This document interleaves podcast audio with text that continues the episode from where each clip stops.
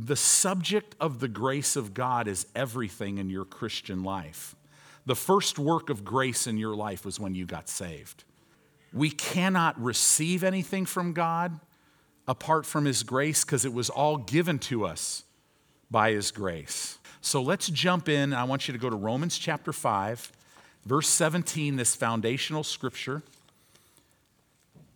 Today I want to talk to you about an aspect of grace that we don't talk about, but the Word of God is very clear. It's a principle of grace that is so necessary, how that the grace of God is what empowers you to overcome your flesh. So if you study the book of Romans, you learn that this is what happens when you're born again. The Bible says that now, positionally, I was crucified with Jesus. So when He hung on a cross, I died that day, because He died for all of my sin. He died for the sin nature that was rampant in me. I was lost.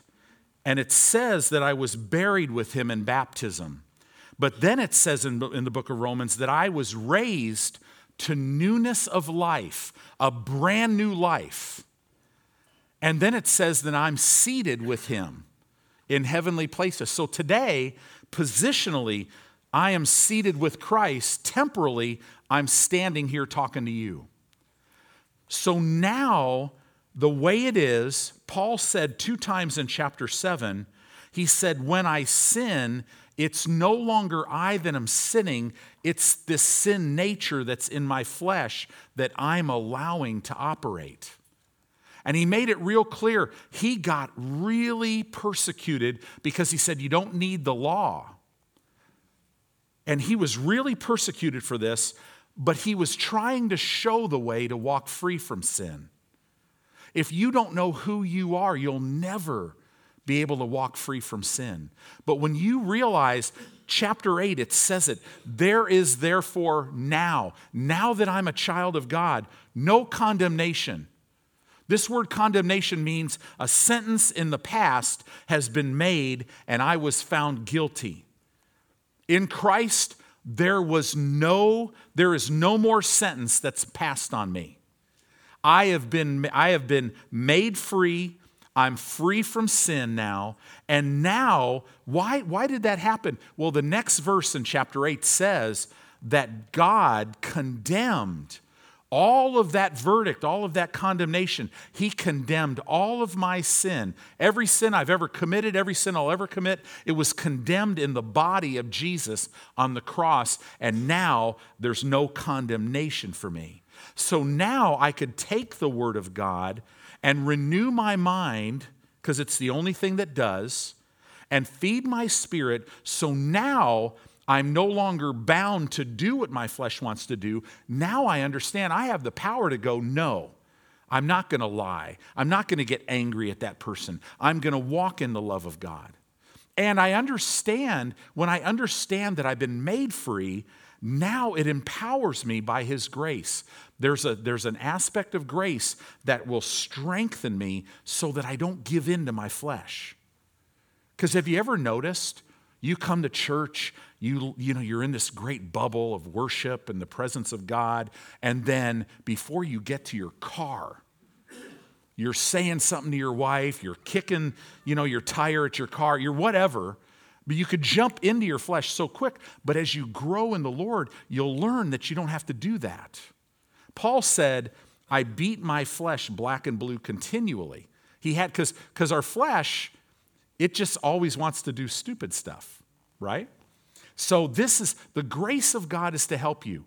The life of a Christian is one of great strength, great joy, great peace, fearlessness, but it's all because of the grace of God, and it enables you to dominate in the world.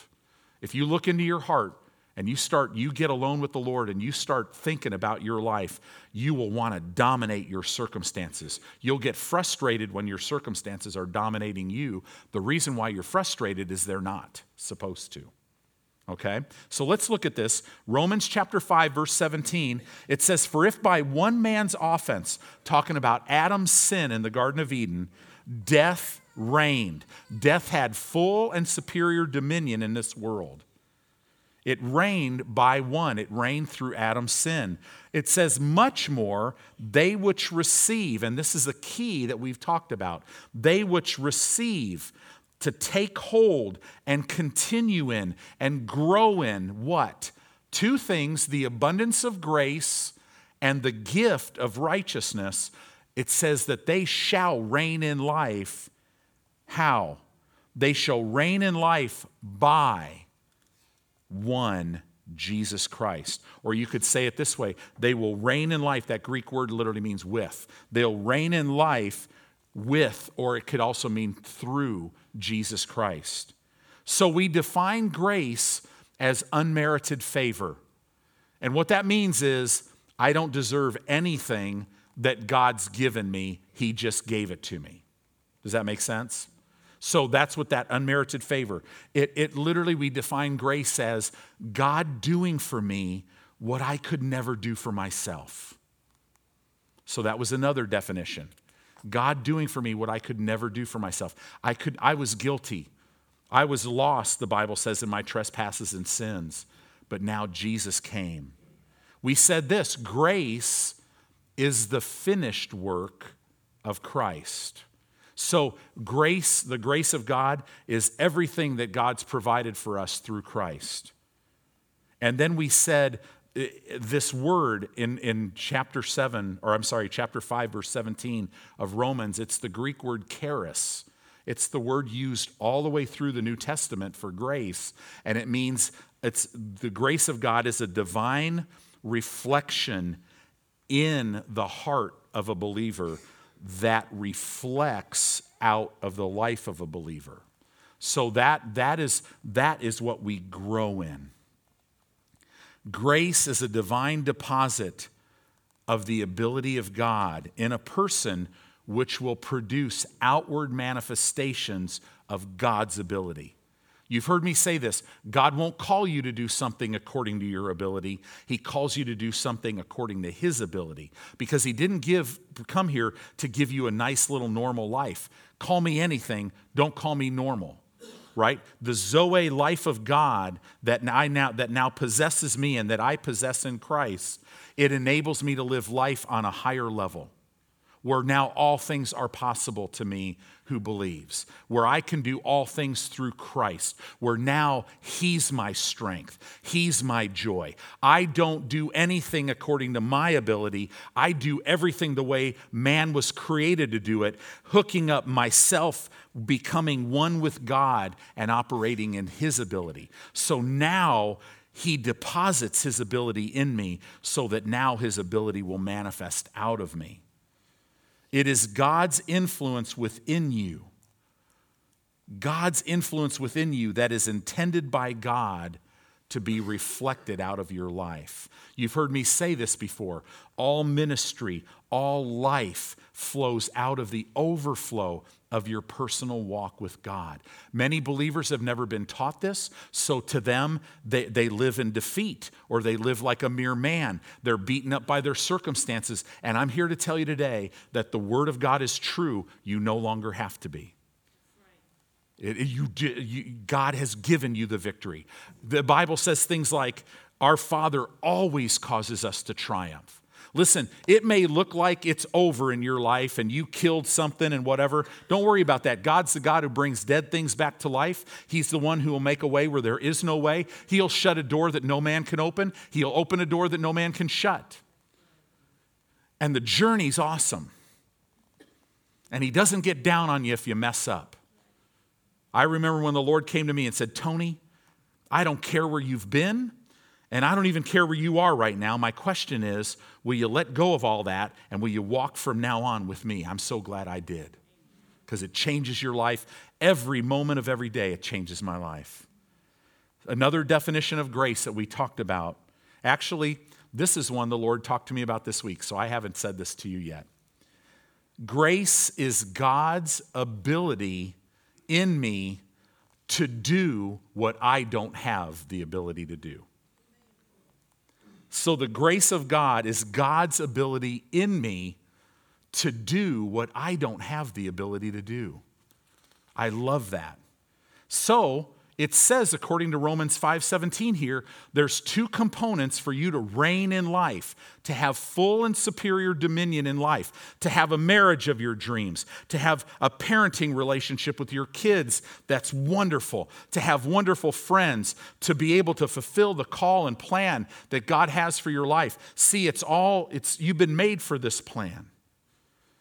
To whatever you do for work, to be the head and not the tail, to be above only and not beneath, to never be under bondage financially, because now God is the one who's sowing into your life. For us as Christians, your job is never, now there's not one scripture in here that talks about your job is to supply your lifestyle. Your job is for the purpose, it's a form of worship. You do it hard as unto the Lord. We work hard, but we never toil, right? He's redeemed us from toil. And our whole lifestyle is to be, it's to be a result of our sowing. So we work to get seed to sow, and our sowing determines our lifestyle. And that tilts you. So you have to renew your mind to it, but you could renew your mind to it because the Word of God is designed, if you'll take the Word, what He says about these things, and start saying it over and over to yourself, it'll renovate your thinking to where now you go from, I don't know what I'm going to do, to all things are possible. To go from, oh my gosh, look at these circumstances, to I'm no longer looking at them, I'm looking at the answer. And now I live above it. Because this word is truth, and it will change every fact in this earth. It's the way it's created. So we receive the abundance of grace. What does that mean? I must continually take hold of and grow in the abundance of grace. I must grow in this operation of grace. Another way to say it is I must grow in my ability to operate in grace. Number two is the gift of righteousness. I must continually grow in revelation knowledge of who I have been made in Christ. Your Creator is the only one that has a right to identify who you are and define who you are. Do not let past failures define you. Don't let what other people are saying define you. Don't see a lot of people, they're defined by how much money they make. And what that does is it cuts them off. No. God has done a great job in this word defining you. He says you're fearfully and wonderfully made. He's made you to dominate this earth. He's made you one of a kind. You're very special. There are gifts that your whole, for us as Christians, you've heard me say this, our future's not in front of us, it's in me. So as I meditate in God's word, His word will literally be a lamp to my feet. It shows me right where I'm at, and it'll be a light to my path. It'll show me right where to go. And as I walk this out, I walk out every desire that comes out of my heart. It's amazing. What is it? There's desires that drips with purpose, and you just love it, whatever God's called you to do. We saw this in Romans chapter 5, in just a few verses later, in verse 21. It says that as sin hath reigned unto death, so might grace reign through righteousness unto eternal life. So we see here that grace, what it does is it will bring you more and more into eternal life. Well, if eternal life is knowing God, then the grace of God will bring you more and more into knowing Him. And the more you know Him, once you know Him as your healer, it's over. Sickness is over in your life. Once you know Him as your provider, financial problems are over in your life. You could be in the midst of them, and you know they all got to fall. Once you know He's your healer, and you realize that He Himself bore your sickness and carried your pain, you know, no, I'm not trying to get healed here. I'm healed, and all this junk has to bow to who I am in Christ, and it has to leave my body. Depression has to leave. Weakness has to leave. Does that make sense? If you failed in a business or failed in anything in life, you might be afraid to try again, but not in God. You'll run to that next thing because you know there is no failure in God, and he'll get you over every time. In chapter 5, verse 1 and 2, it brings another point that we've made in this series. It says in chapter 5, verse 1 of Romans, it says, "Therefore, being justified by faith, we have peace with God through our Lord Jesus Christ." Isn't that good news? God's not mad at you today. So many people think God's mad at you, and he's just standing there, and he's just waiting, and you do one thing wrong, and he's like, that's not God. That's a lie, right? God's not trying to get you to punish you. God doesn't punish his children. He uses his word to correct his children, to bring life into them. He's good all the time. God's been lied about. People think, church is boring. It's because you don't know him. Boy, when you know him, you run after him, right? But then it says here in verse 2, "By whom also we have access by faith into this grace wherein we stand and rejoice in the hope of the glory of God." So, see what happens now. I understand, and last week we spent a whole service on this. We understand that we have access literally through faith into this grace. And what does this grace do? It causes me to stand and rejoice because I know I will see the glory of God in my situation. Not I'm hoping. Bible hope is not world hope.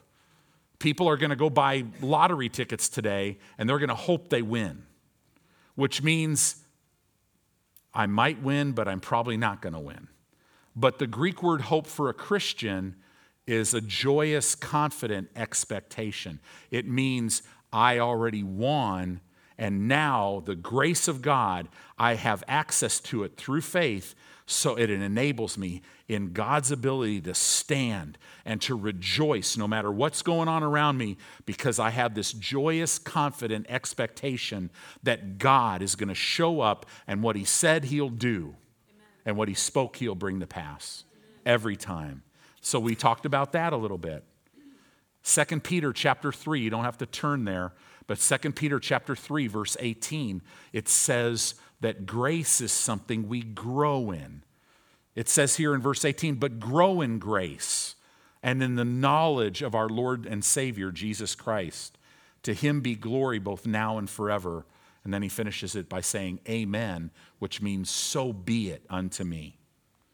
Growing in grace, it's not a one-time event. It's a process that goes on your whole life. Does that make sense? We talked about that a little bit. Friday night, I was with the college and career, and we talked about the place of Jehovah Jireh. It's one of the redemptive names of God. You know, Jehovah Jireh, he's the Lord my provider. He's that word could be defined, he looks ahead and provides whatever I need. And over 5,000 times in the Old Testament, the word Jehovah is used. It means the self-existent one who always reveals himself and who keeps covenant to 1,000 generations. It's used over 5,000 times. The word Jireh is used over, it means provider. It's used over 1,300 times in the Old Testament. But only one time is it used in Jehovah Jireh, the compound name of God. And it's when Abraham had to sacrifice Isaac. And we broke that story down, and I made the statement. I said, we so much look at. I remember when the Lord started dealing with me in this. He said, "Tony, yes, look at me as a person. I'm God. But you got to look at me too as a place, because there's places that I want to take you in me." Jehovah Jireh is a place. God wants to take you places in him. He wants to take you to the place of Jehovah Rapha, where he's your healer. He wants to take you to the place of El Shaddai, the God who is more than enough. So grace is a place. It's a place in God that it's a place where his ability and his influence is on your spirit, man, and it just so empowers you that it starts reflecting out of your life, and it takes you to places in him. Grace is a place. It's also a position with God. It's not just a condition. This place, this position, this condition with God is designed, number one, to help you see and know things. So many people are living their life in fear because they're seeing things the way that they seem, not the way they really are. See, for us, the Bible says the greater one lives on the inside of us. That we will never face anything in life greater than who he is. I love the book of Revelation, because the revelation that we need as an end-time church, because you know Jesus is coming back. We're at the end of the church age. This whole thing's wrapping up. All this crazy stuff in the world, if you look at the Bible, it's all laid out there. I mean, it's amazing. But the revelation, the reason why we study the book of Revelation is because you have to have that revelation that Jesus Christ, he's not some little baby in a manger. No. He's the King of Kings. He's the Lord of Lords. His kingdom is greater and will never end. And he is greater than anything that you and I will ever face in life. So the grace of God will help us see and know that. So that whatever we're facing, see, you might face something and you might think, man, this is over. And God's like, oh, no, I can make a way where there is no way.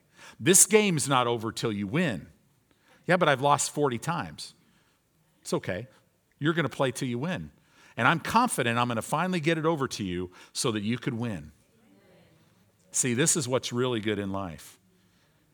It's really good for us as children of God. Grace is not only about what you don't deserve. Grace is about how each of us has a special place with God. Always know that. The place of grace causes the Holy Spirit's presence to be everywhere that I'm supposed to go and upon everything that I'm supposed to do. That's a place of grace. Isn't that awesome to know that? Notice I said where I'm supposed to go. So if you want to live your own life and do your own thing and you get off at the wrong exit and you find yourself in the wrong place, the Holy Spirit's presence, although he's with you, you're not going to operate in this. So this is why the blessing of the Lord is in the land where he places you. This is so important. This special place of grace with God, what it does is it separates us so that you will be seen by people in your life to be different from the rest of the world. And this is what makes a way for you. In your business, people won't even know it. They'll just want to do business with you. It'll give you favor. Your friends will see you go through stuff and still be filled with joy. And they'll look at it and go, how in the world, no matter what situation you get in, you always come out on top. Because the ministry of the Holy Spirit, it's designed to do this. If you'll follow him, he will always put you in the right place at the right time where you're doing the right thing with the right heart so that you can receive all that God has for you. Always. I love that. Another way to talk about this place of grace is in Christ. It's who we are in Christ. I love that. 2 Corinthians 1:20, you guys know this scripture, don't you? 2 Corinthians 1:20, for in him,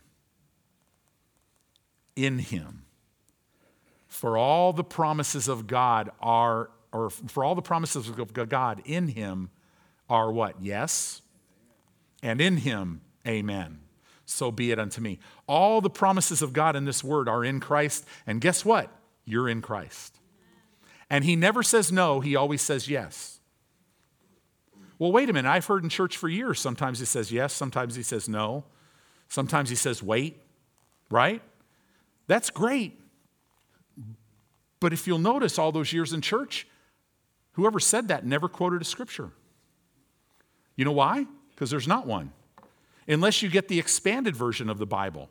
We call that like first or second imaginations, right? Because it's not in the Bible. No. God says if I said it, it's yes. It's yes. So definition of grace, let's kind of go into some new stuff here real quick.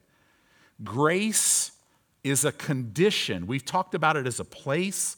We've talked about it. We've defined it. But grace is also a condition of God's influence along with a position of right standing in Him. It's a condition of His influence while you're standing in a position of righteousness with Him through our relationship with Him because of Jesus. All this is because of Jesus. The more we gain knowledge of Jesus, the more we grow in grace. We grow in knowing who He is and who we are in Him. And notice it says so many times, Jesus Christ. That means literally the word Christ, the anointed one and His anointing. As you get to know Jesus, you'll get to know the anointing. As you're faithful to what God's called you to do, He'll continue to increase the anointing in your life. Well, how does He do that? You increase in the knowledge of who Jesus is. Well, who does that? The Holy Spirit. He teaches you all the time about who Jesus is and who you are in Him. We grow in knowing who we are in Christ. If you look at the Bible, our relationship with God is likened to a relationship that you would have with a parent, with a father. You right? It's always likened unto that. It's real interesting. This is this place of influence. My heavenly Father, I am so, because I know how much He loves me, I'm so in love with Him. And now I just want to do what He wants me to do. That's the motivation of my life. I want to know Him. This isn't a religious act. If you'll notice, there was no time clock out there, right? This is a whosoever will, let him come. But it's fueled by I just want to know Him. And I want to know Him, so I'm always pursuing Him. And to where now He is influencing every part of my life. We act just like our Father. Have you ever seen a father's influence on a child? You see it both good and bad, right? Men, we all know, listen, you don't work stuff out in your own life, you'll see it in your kids' lives. So work it out in your own life. In John chapter 4, verse 34, you don't have to turn there, just put that in your notes. John 4:34, this is Jesus. This is a picture of how His Father influenced Him. Jesus said unto them, my meat, that's a little vague in the King James, but it means my food, my nourishment, what strengthens me is to do the will of Him that sent me and to finish His work. Jesus is saying that His Father's influence on His life was so great that all He wanted to do or say is what the Father wanted Him to do or say. That's overflow. And this is why it's different for us. Jesus operated. The Bible says He was full of grace and full of truth.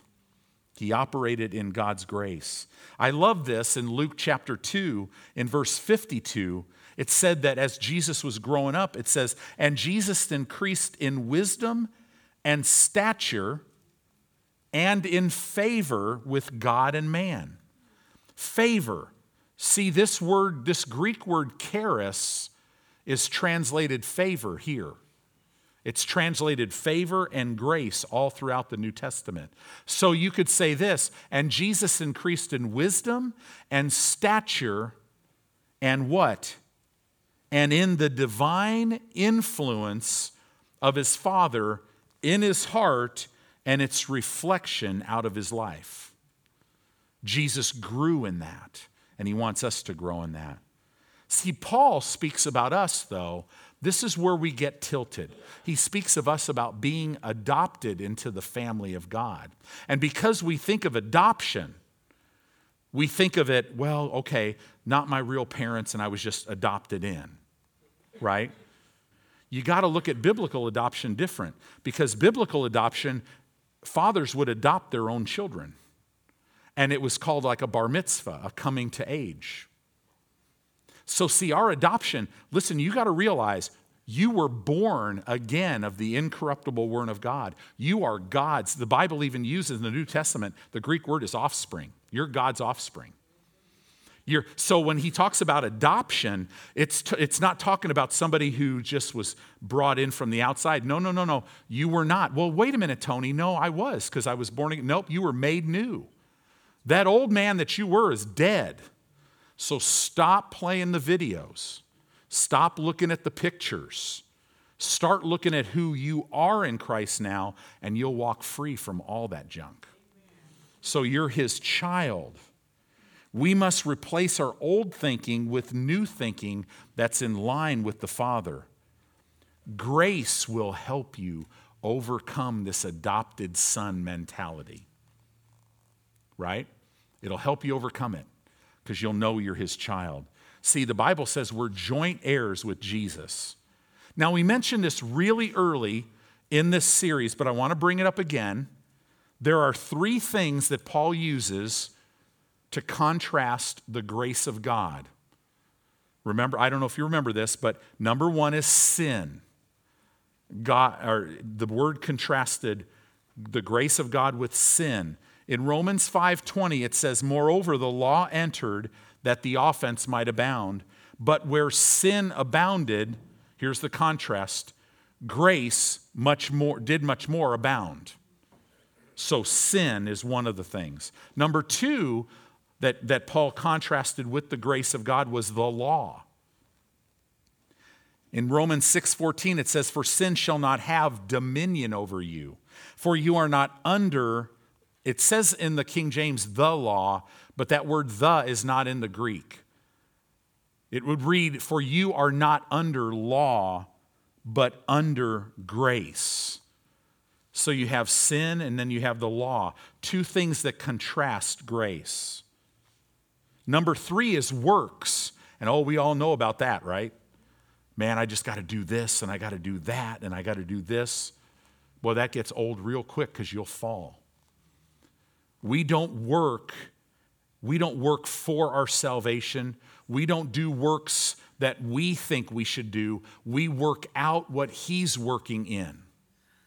So if God's not working in it, as a pastor, there's times when Satan will be all over me. You need to pray more. The reason why this church isn't where you think it should be is because you need to pray more. You maybe even need to fast. You need to do this. You need to do that. Man, I'll go to a movie because I am not doing anything that he wants me to do. Because Satan drives you to do things, but God so gently leads you to do things. See, you're working hard when you're trying to work for something. It's like working out.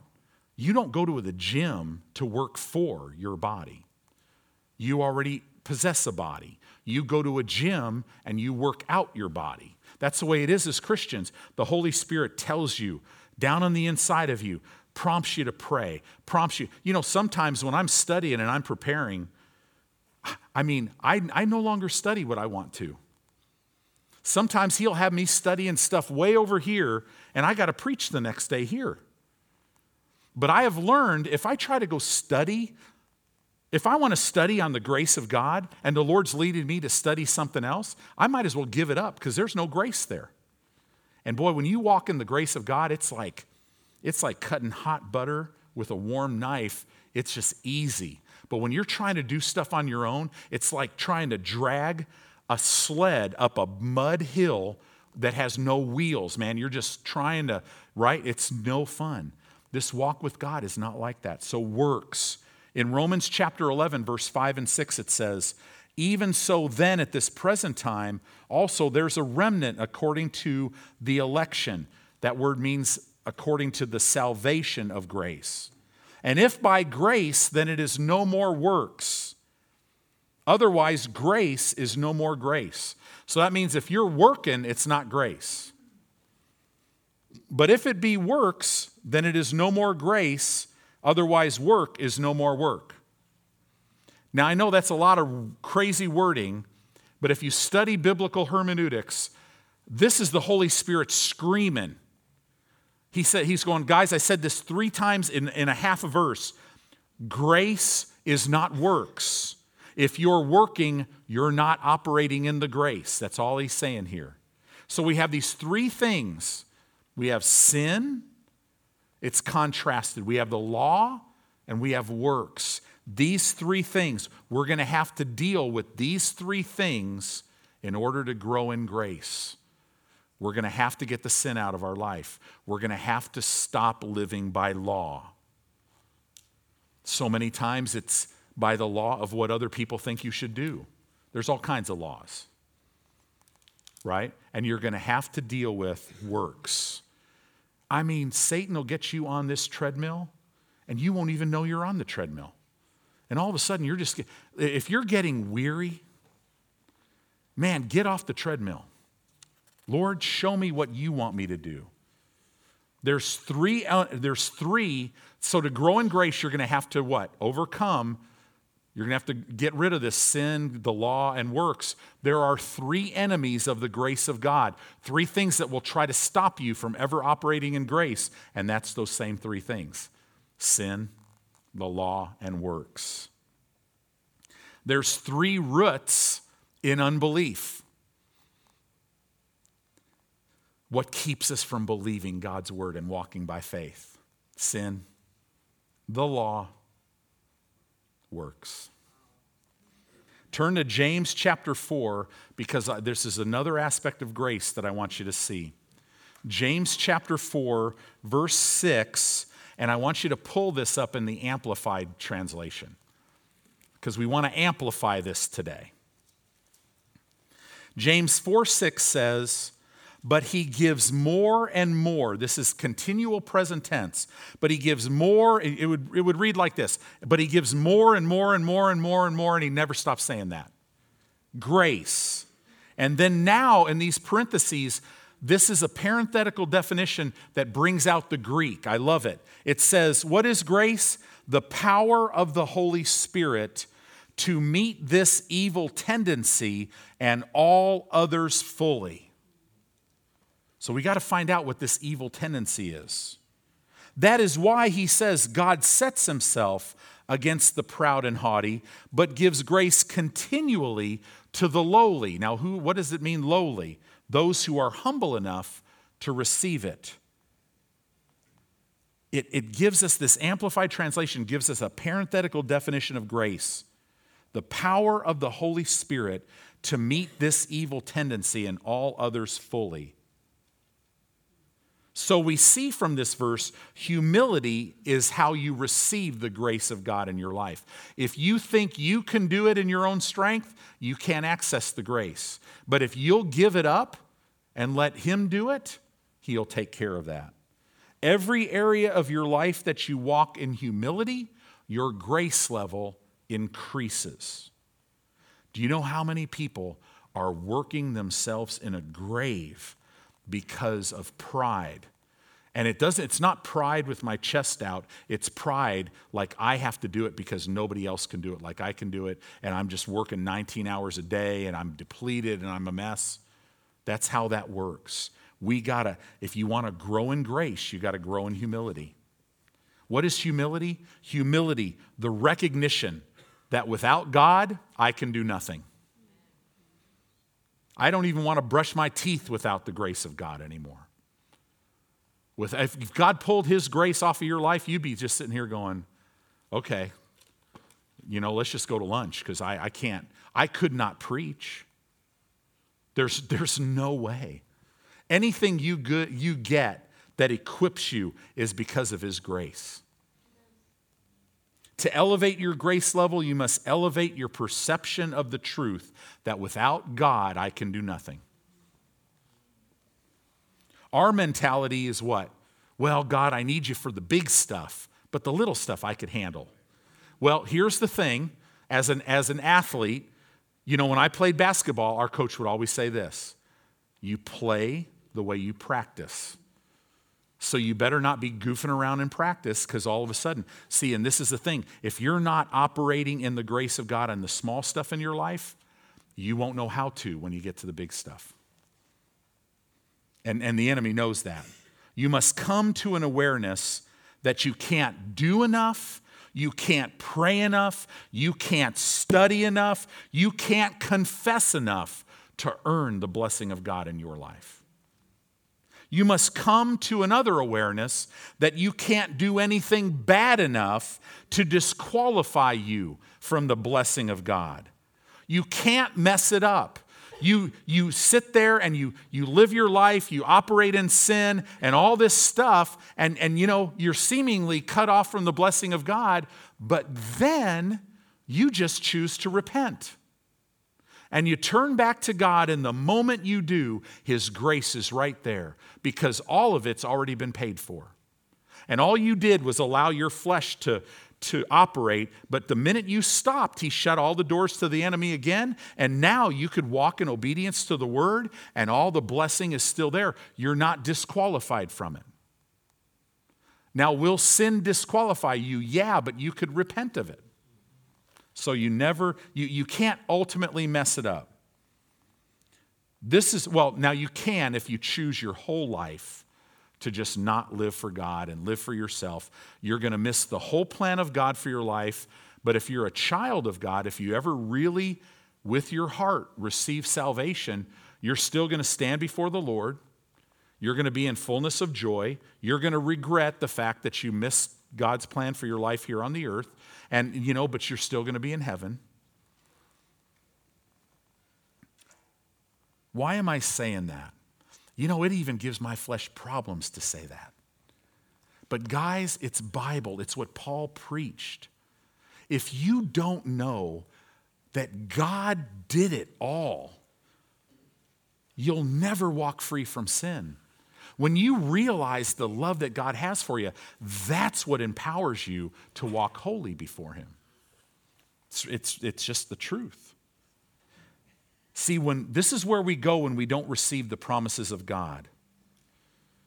As an example, oh man, you know, this is not working out. I just didn't pray enough. What do we do there? Right there, we start to heap condemnation on ourselves. What will that do? Now, there's no condemnation to those that are in Christ, but I'm heaping condemnation onto myself. What does that do? It'll produce a works mentality that destroys your life in God. You're living like an unbeliever, like somebody who doesn't know Him.